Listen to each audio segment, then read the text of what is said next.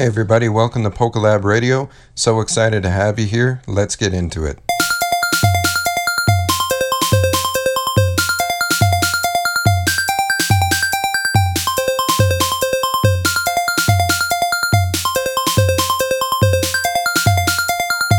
Hey everyone, welcome to Polka Lab Radio. I'm Jesse.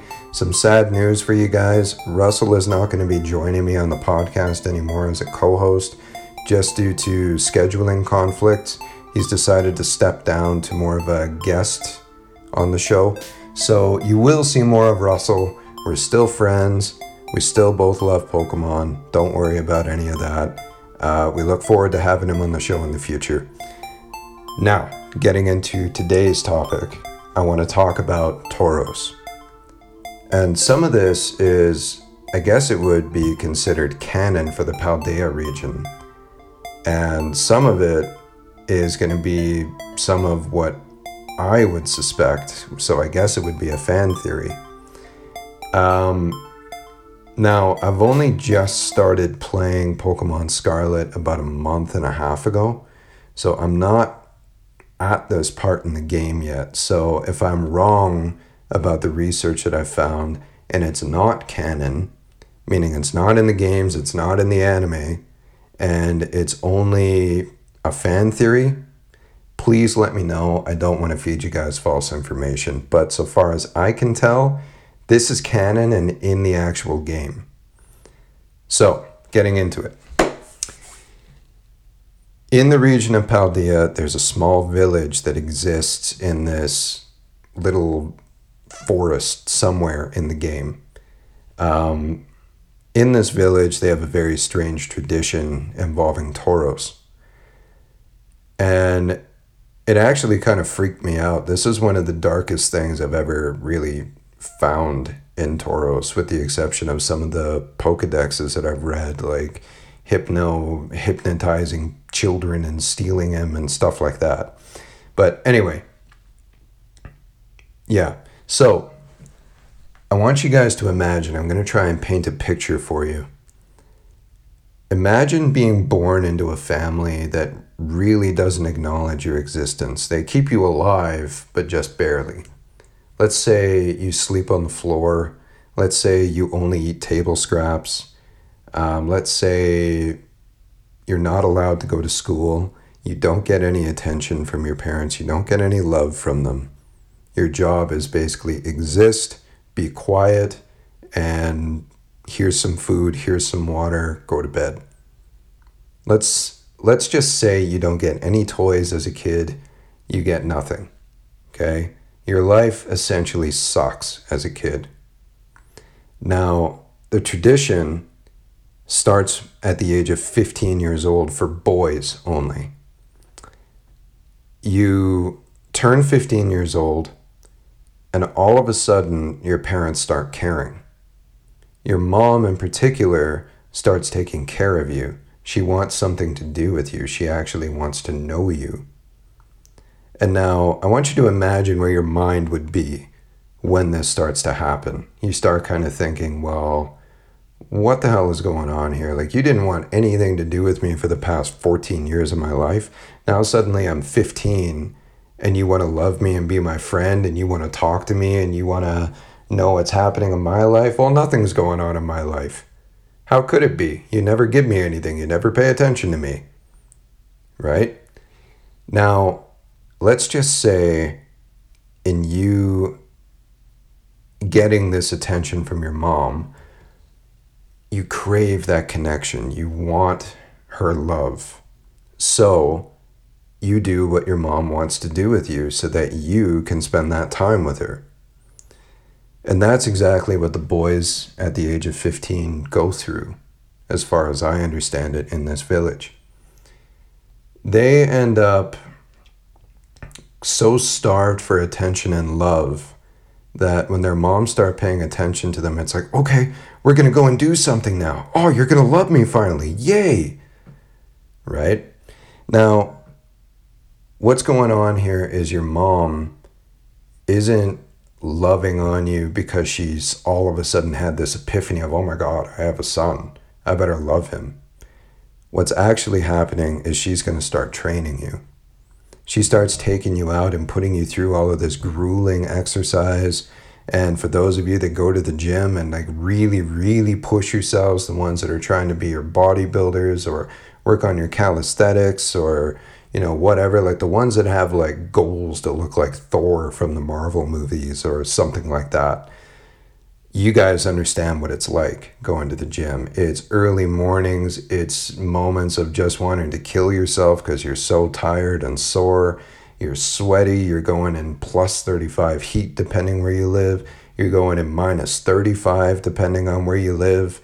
Like, you're dealing with long hours at work and right after you're going to the gym. So maybe if you're like me, you might go twice a day sometimes depending on how your schedule is. Like, it is tough and it sucks.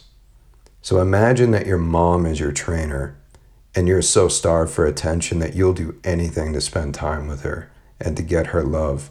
So what, what do you do? You end up going through all of this training. You don't complain. You just shut up. You just do it because this is the only time you get to spend with your mom. And you train for months. She's doing things like getting the biggest log that she can find and she's tying it from a tree. You sit on the log and then she starts swinging it around like crazy and your job is to hold on. She's making you do insane amounts of push-ups and weird workout routines and stuff, and you start maybe asking the question, why am I doing all of this? Well, here's the reason.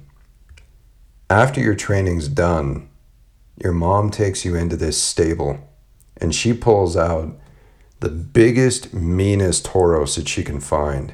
So I want you to actually imagine like a rodeo. That's basically what you're walking in here to. And maybe you know about this in the months prior. Maybe you don't. I, I'm not really sure. It wasn't too clear about that in the research I did. But now you're in this stable, face to face, fifteen years old. Imagine how tall you were when you were fifteen years old. I know I was maybe like, man, five foot, something like that, five foot tall. Some kids are shorter than that. And now you're face to face with this potentially six foot tall bull. And you're expected to go and wrangle this thing. You're expected to jump on, hold on to it, subdue it, get it to the ground, and tie its feet together. And if you manage to do it, what ends up happening is you're allowed to join society. You gain status as a human being. You enter society. You can go to school. You can work. People want something to do with you. You become friends with people.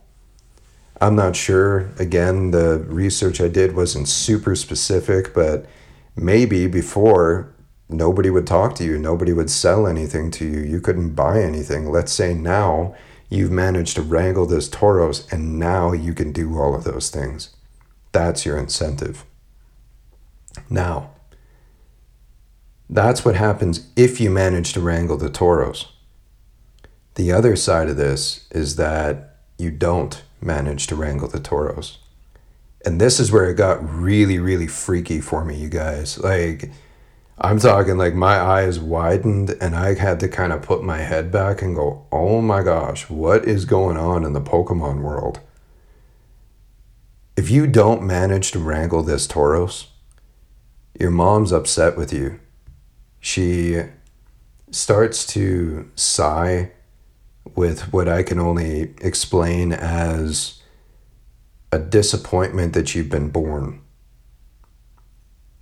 And what happens is, because you've been so deprived of all of this attention and all of this love, and now you finally got it, and now your mom's taking it away from you, it starts to mess with you so badly that you start to shake and tremble. And what happens is you fall to the ground. Your hands start to turn into hooves. You start sprouting brown fur all over your body and three tails start to stick out your back. Or sorry, out of your bum, I guess. You start growing a long mane and growing horns and you get this silver disc in your forehead. And what's happened is you've turned into a Tauros. And your mom will take you and stick you in this stable for the next boy to come and try and wrestle you. And now, here's the fan theory part. Are Tauros actually Pokemon, or are they people from this village? Like, I want you to think about that for a second. When we're introduced to Tauros in the Kanto region, you're, like, the first time you see them in the anime, you see them in the Safari Zone. And Ash catches an insane number of Tauros. I forget what it was, but I'm pretty sure it was in the hundreds. And with him catching that many Tauros, imagine if he's not actually catching a Pokemon.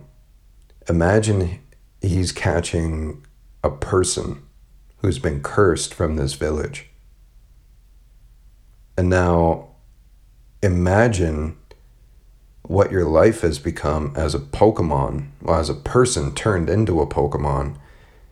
You're going through more grueling training, you're learning attacks, which I guess is kind of cool. Like, you get to learn basically superpowers. Like, I'm pretty sure Tauros learns like Earthquake and Stomp, and I think he can learn Hyper Beam, and like, that's basically a bowl with Dragon Ball Z moves like Kamehameha. Like, that's insane. So I guess that's one positive, but on the downside, anytime your trainer uses you in a battle, let's just say the opposing trainer brings out a Pokemon that uses Surf. You're going to drown. You're a Tauros. You have hooves. And I know cows can swim and horses can swim, but I don't know if a Tauros can swim. So you're going to drown, right? You're going to get electrocuted. You're going to get burned by fire and flamethrowers and, uh, you know, lava plumes and whatever you can imagine. You're going to get hyper beams thrown at you. And I guess what's kind of cool also is pretty hard to die as a Pokemon. So I guess there's that. You get this hyper life put into you and these superpowers put into you from this curse. But I don't know if the upsides trump the downside. I don't know if I would want to suddenly eat Pokemon food my entire life. I don't know if I would want to spend my life confined to a Pokeball. I just, I don't know. And yeah, I don't know. I just, I found this whole fan theory just really strange, you guys. And, or sorry, well, not fan theory, but the canon for Paldea. It's, uh, I don't know. It's, it's, it's up there. And like I say, I'm getting into some fan theory about whether or not all Tauros are actually people, but, you know, I could be wrong. So, yeah, that's, I guess it's called the Curse of Tauros. Or maybe it's just, is this the origin of Tauros? Is this where Tauros come from? Like, we know Porygon comes from a lab. I would imagine Ditto did as well.